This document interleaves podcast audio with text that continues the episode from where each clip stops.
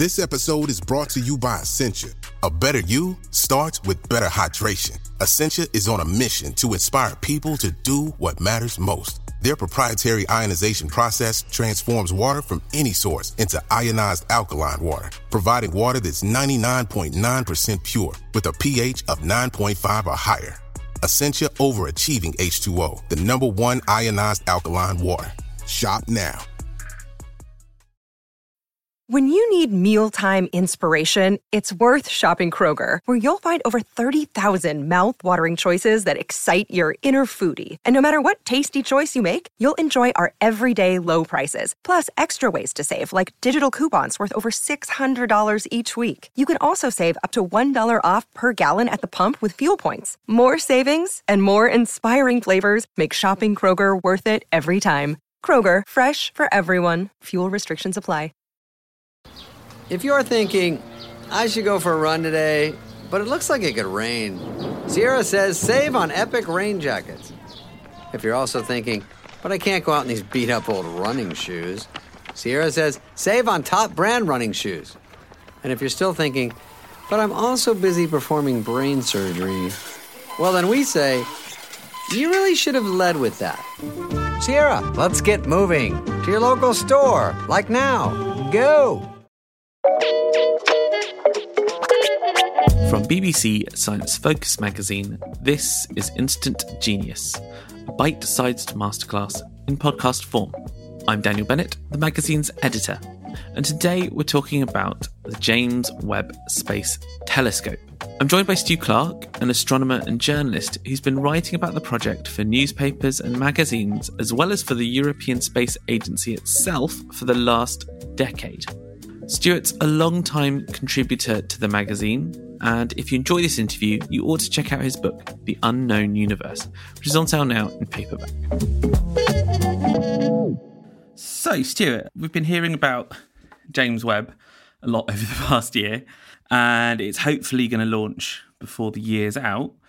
Uh, what's the big deal? Why are, why are astronomers and scientists are like so excited about this mission. Yes, it's tempting, isn't it, to think of James Webb as just another space telescope or another um, space mission. Um, actually, it is. It, it's a massive, massive deal. This, if you you know, think about a NASA flagship mission and then sort of multiply it by 10 times. And the reason it's so big is because it's taken so long to develop it's taken so much money to develop, but also the science that it is designed to do is really comprehensive, a broad brush investigation of the evolution of the universe itself. And it will do this by investigating specific celestial objects and classes of celestial objects. But everything, all the science goals of the James Webb Space Telescope um, are built around this idea that we want to understand how the universe as a whole evolves. And so that's why it's got such potential um, for discovery. It's, it's kind of like a, a big, huge general purpose observatory but in space and quite a long way away in space. And as such, it will open a window on our universe, you know, that, that, that we've never truly exploited in this way before. And every time you do that, history tells us that the potential for discovery is enormous. So put all those things together and this really could be one of the greatest turning points in our understanding of the universe. That's, that's very elegantly put because I, you know, I've been following it for for a few years now, and um, it is remarkable. And just, I just wanted to sort of, I guess, focus on the details a little bit there. So, uh, you talk about the cost and the time. Um, so, how, how long and how long has it actually been in development for?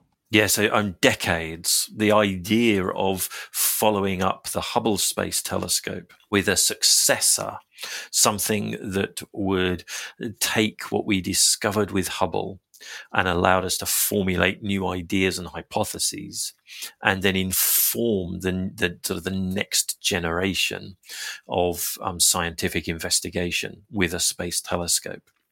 And so for a long time, James Webb was actually called the NGST, the Next Generation Space Telescope. So literally since the 80s, people have been talking about this. And the the ambition when you when when when people started breaking it down into what they wanted to do and the kind of hardware they would need to do that it was beyond anything anyone had ever even imagined building before really. And so to develop the technology to make this huge um, telescope unfold in space and deploy correctly and work and start this science flowing back has taken decades and about $10 billion to actually get to this point, which is why I think everyone is equally excited and nervous about this. That's literally, you know, $10 billion worth of spacecraft on a single launcher, you know, and big fireball. Me, that is that is a gamble by anyone's standards. But I think it's justified because of the potential scientific return that we could get from it. And to put that into it, because 10 billion is uh, astronomical uh, number. to put that into context of other missions, is that is that comparable to things like Mars missions or uh, other satellites. Much more expensive than, say, Mars missions, for example. Think about some of the big flagship missions like the Rosetta mission to land on a comet. They're sort of running at a, a at a roughly sort of a billion euros. So automatically, this is 10 times you know more spend than that um, so imagine if you could have split up the money that's going into james webb into 10 truly extraordinary space missions. And that's the gamble part of all of this. So for the same money that that that uh, the James Webb Space Telescope is costing, we could have done many more missions, which are at the pinnacle of what we thought of as sort of flagship missions. And and as I say, that's where the gamble lies. James W. James Webb has to po- really positively deliver, um, you know, on its science uh, promise. That uh, sort of leads me quite nicely to my next question, which, which is one, uh, which is the most searched for thing around this launch, which is what is the current launch window, and and then you know more appropriately, why so many delays? So, yeah, so those are two different questions there. We'll take the launch window first, and then we'll have a look at why so many delays. So a launch window is literally when the celestial objects are aligned so that you can get to where you want to go with the rocket that you have. Now, in the case of the James Webb Space Telescope, it's going to a gravitationally stable point, um, sort of behind the Earth, a, a, gravitationally stable point called the L2 position. That's that's created uh, by the interplay of gravity um, throughout the solar system the launch windows are actually there's a lot of them to get there it doesn't require a very specific set of conditions and alignments there's something like 210 days in a year that you can launch the James Webb Space Telescope. When you go into Mars, for example, um, because you need to launch in a very specific configuration with Mars and the Earth in exactly the right position, you only tend to get launch windows to Mars every two years. That's why you'll notice um, Mars launches, you know, go in batches of every every two years or so. So the launch window is just when you can launch to reach where you want to go with the rocket that you have. So in this particular instance, because there are so many launch windows for JWST, that's not the reason for the delay uh, or the delays. With the Mars missions, like ExoMars, for example, if you realize you're going to miss your uh, your launch window without sort of rushing or cutting corners, then you have to delay the launch by two years. You know, that's right. That's, so you've got quite a hard deadline.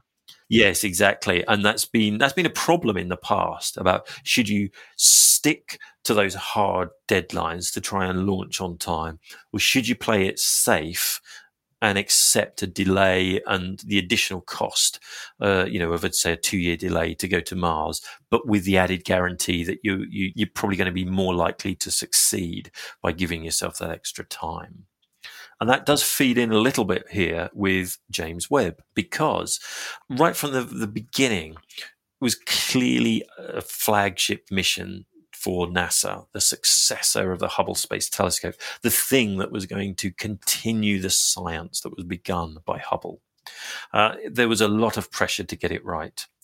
Because it was so big and ambitious, um, the technological development to produce something that stood, you know, a good chance of working was enormous as well. And then as the time sort of stretched, as people were needing more development time, and so the money and the budget that was being spent on this telescope went up and up, it kind of got into a position where it's, it's, it's sort of, you know, that, that cliche of too big to fail. At which point you start getting even more cautious about it you want to be even more certain that it's going to work because now there's even more money, time, and expectation riding on it. And so that's the situation we've been in, in with JWST. It's just, it's so complicated. You know, people talk about it being the most complicated machine to ever be launched into space just because of, of how it's got to deploy, what it's got to do autonomously to then be able to work and deliver the science. So there has been test after test after test, you know, caution after caution after caution. Even just recently, we had a four day delay from the 18th of December to the 22nd of December. In this case, it was because the, the clamp band that holds the spacecraft to the adapter, this piece of machinery that then bolts it to the rocket. That clamp band um, unexpectedly came off, and as it as it fell off, it uh, shook the telescope a little bit.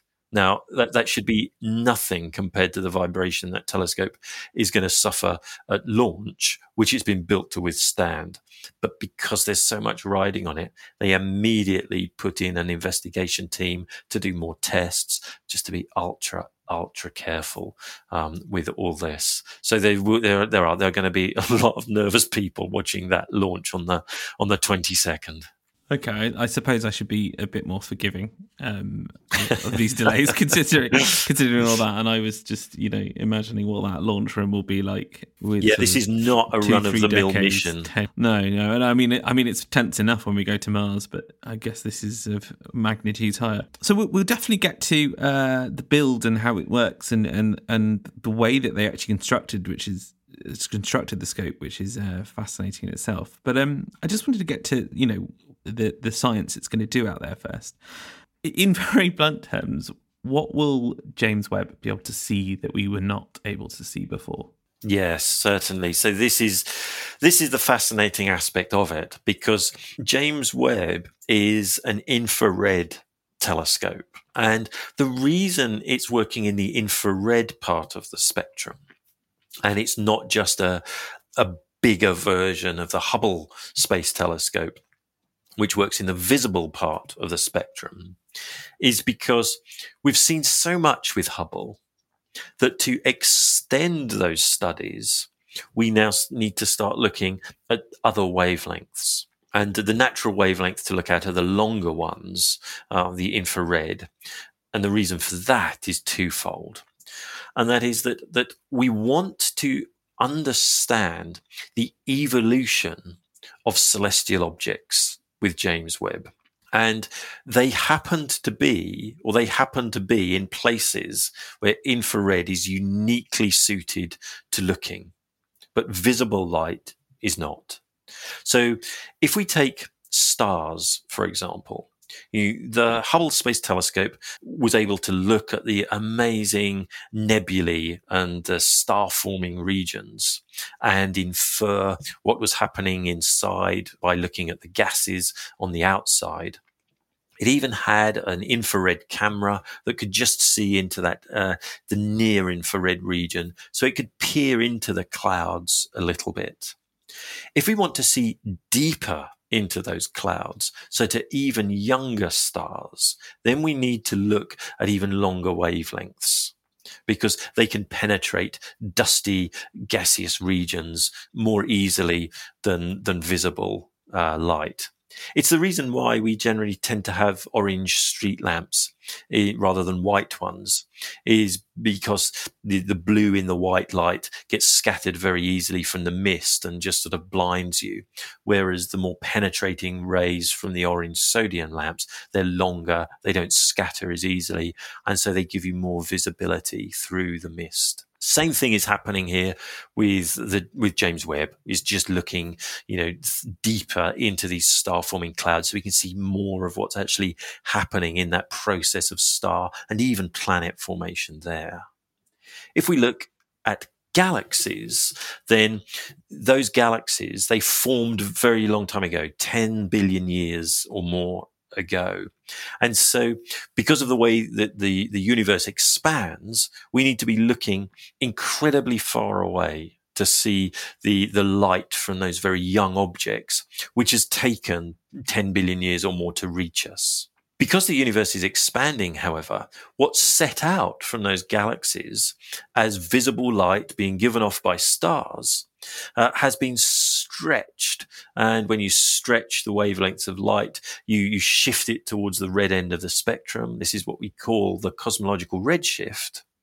And at the extreme distances that we want to look so that James Webb can see the very first galaxies to form, then what was once visible light in those galaxies has been stretched into the infrared region. And so by looking there again at these longer infrared wavelengths, astronomers will actually be able to directly compare those early galaxies that James Webb has seen with the galaxies that Hubble has seen in the visible, because the the the light is is is effectively the same thing coming from stars uh, and was once all at that same visible sort of wavelengths, and so there's a one to one correlation that we can do there to chart this sort of evolution of these celestial objects. So so James Webb will be able to see further away than we sort of effectively ever been able to see and therefore further back in time because of the way you know the, the amount of time that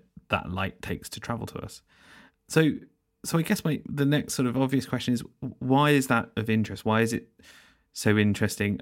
Uh, it's interesting in and of itself, but why are what, what do we want to know about the sort of early universe? Yes, there's another aspect to, to, to, the James Webb Space Telescope that folds into into that um, as well, and that is that that molecules in the universe they tend to be most active when interacting with infrared light.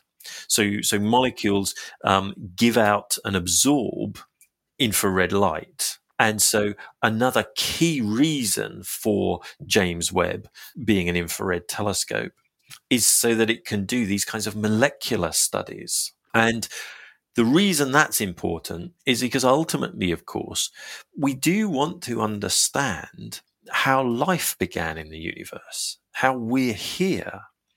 And in order to trace that process, you have to start at the very beginning, the, the, the, the, origins of the universe and the celestial objects within it, because that starts the process. The first stars, they start the process of chemically changing hydrogen and helium into the heavier life giving elements like carbon, oxygen, nitrogen, all the things that, you know, make up the calcium in our bones, the iron in our blood.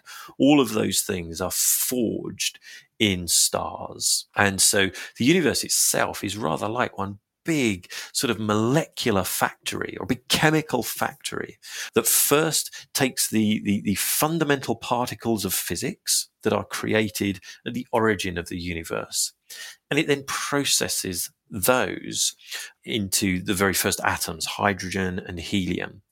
And those are then processed inside stars to become the diverse chemical elements of the periodic table, which then are processed inside the big giant molecular clouds in the universe into more and more complex molecules, which somehow, when they find the right planetary environment, become life.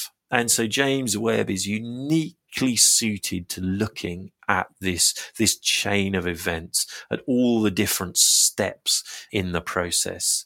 And that's what drives the very science, um, the, the, the top level objectives of this telescope is the looking at the origins of all the celestial objects in order to try and take us closer to an understanding of the origin of ourselves. So, so are you saying that James Webb will be able to look back and um, forgive me for borrowing a, a biblical term, but effectively something like Genesis, you're looking at the sort of dawn of creation, and we will be able to look over at these nebula uh, where stars are sort of forming, and we'll be able to understand the sort of the molecules that are around in that uh, nebula you know, from our distant, lowly position here on Earth, we'll be able to see that level of detail. Yes, we, there, will be an awful lot of sort of chemical studies that are, that take place with with James Webb.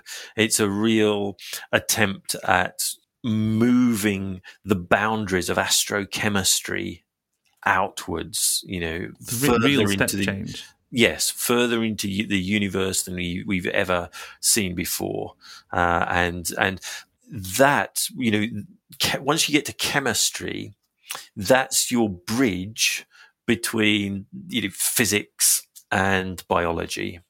So this is an essential step uh, in understanding you know, how life emerges in the universe. That's not to say, however, that we understand all the physics of these early celestial objects. That's another key goal of, of the James Webb Space Telescope. So we know, for example, that it, it, appears as if all galaxies essentially have a supermassive black hole at their center. And that supermassive black hole, that, that could contain perhaps 1% of the entire mass of the galaxy which when you think that, you know, you've got hundreds of billions of stars in a galaxy, you know, to have a single object that contains 1% of the mass is, is pretty staggering. And it could be, in fact, it, it, it seems highly likely that those supermassive black holes are the seeds around which galaxies form, the sort of the gravitational centers around which galaxies form. But we don't know how the supermassive black holes form in the first place. It, you know, we may, we may have that completely backwards, that it's the galaxy and the stars that forms first and the supermassive black hole in the center is a result of that process. Or, as I say, it may be that the black holes are the gravitational seeds around which you know the gas that then becomes the stars in the galaxy uh, accumulates. So that's a key thing for James Webb to try and look at. There is to try and find the emission from gas close to these black holes and see if we can discriminate um, whether the, the black holes come first or the galaxies come first and and again, I I, I suppose it, will be trying to understand the sort of chemistry or uh, certainly the the molecules that are forming in in the the midst of these supermassive black yeah holes. so in that particular instance in that that far back you probably don't have very many molecules at all because you've just literally got hydrogen helium a little bit of lithium and beryllium you've just got the the, the those simplest atoms that were formed in the big bang the origin of the universe itself then once you start getting the black holes and the first stars, then you can start looking from doing, if you could possibly do spectra of those stars or spectra of those early galaxies, you can start seeing the chemical constituents of those early stars and galaxies. And so you can start to see how the elements are built up, um, whether, you know, they're built up quickly or more sedately and then as we get to closer environments um, to us, you know, James Webb will be able to really start to, to, to pull apart the molecular structure of things. So I'm going to ask you a very tough question now, uh, which is one I have. I'm, I, I, I, my, my, my last boss once asked me this, and I, I, he, he was confounded by the idea that you know you could have a telescope in space like James Webb, uh, looking at the infrared spectrum as you've described, and so, how does it actually see these things and make these inferences? Uh, and I had a, a, a, fair idea, having worked on a magazine for a while and explained spectroscopy to him and those sorts of things. But you get, but how, how, why does that work? Why does that work? It was one of things, and I realised, you know, how is James Webb able to take infrared light from so far away and did make these kinds of deductions? Yes, it's it's it's a very simple answer. In fact, it's because the laws of physics are the same everywhere. The laws of physics do not change if you're located here on Earth or in the most distant possible galaxy. So that is the root level foundation that all science is based on. And the reason why we can have confidence in that is because if the laws of physics were different in different parts of the universe, nothing would make sense to us. You know, the, the, it, it's, there is always debate over the interpretation of results, but if you were to, if you were to even change the laws of physics very slightly, you, you know, you can't build stars anymore, or they'd have radically different lifetimes, or they'd give out, they'd, they'd burn at different temperatures and things like this. And we see none of these things, none of, and these would stick out like sore thumbs. They would stick out like, you know, huge anomalies that we just simply couldn't understand. Which is not to say that we understand everything about the universe, you know, but that is the key to all of this the universality of the laws of physics. They're hard written into this universe in all parts of it. And that means that we can look at molecules in the laboratory on Earth, see how they interact with infrared light, and then we can go and look for those signatures in even the most distant celestial objects. And if we see a you know a correlation between what we see in the lab and what we're seeing in those distant objects, then we can have you know a level of confidence that we're seeing those kinds of molecules in there. And so that's really that that's how it works. This you know science is not some imaginative social construct. You know, it, it's based on things that we measure, that that we extract out of nature. You know, whatever reality is, measurement takes us closer to it. And then through the laws of, of science, mathematics, we can interpret what we see in ways that are, are meaningful to us. So, so that's how we, how, that's how we do it. Science by its very nature taps into something that is truly universal. That was Stu Clark there, explaining how James Webb can see deep into the early moments of the universe. If you'd like to hear Stuart and I dig a little deeper into the technical side of the James Webb Telescope launch, how it'll work and how it's been built, check out Instant Genius Extra, a bonus podcast available via subscription on Apple's podcast app. Thanks for listening. The Instant Genius podcast is brought to you by the team behind BBC Science Focus magazine, which you can find on sale now in supermarkets and newsagents, as well as on your preferred app store. Alternatively, do come find us online at sciencefocus.com. See you next time.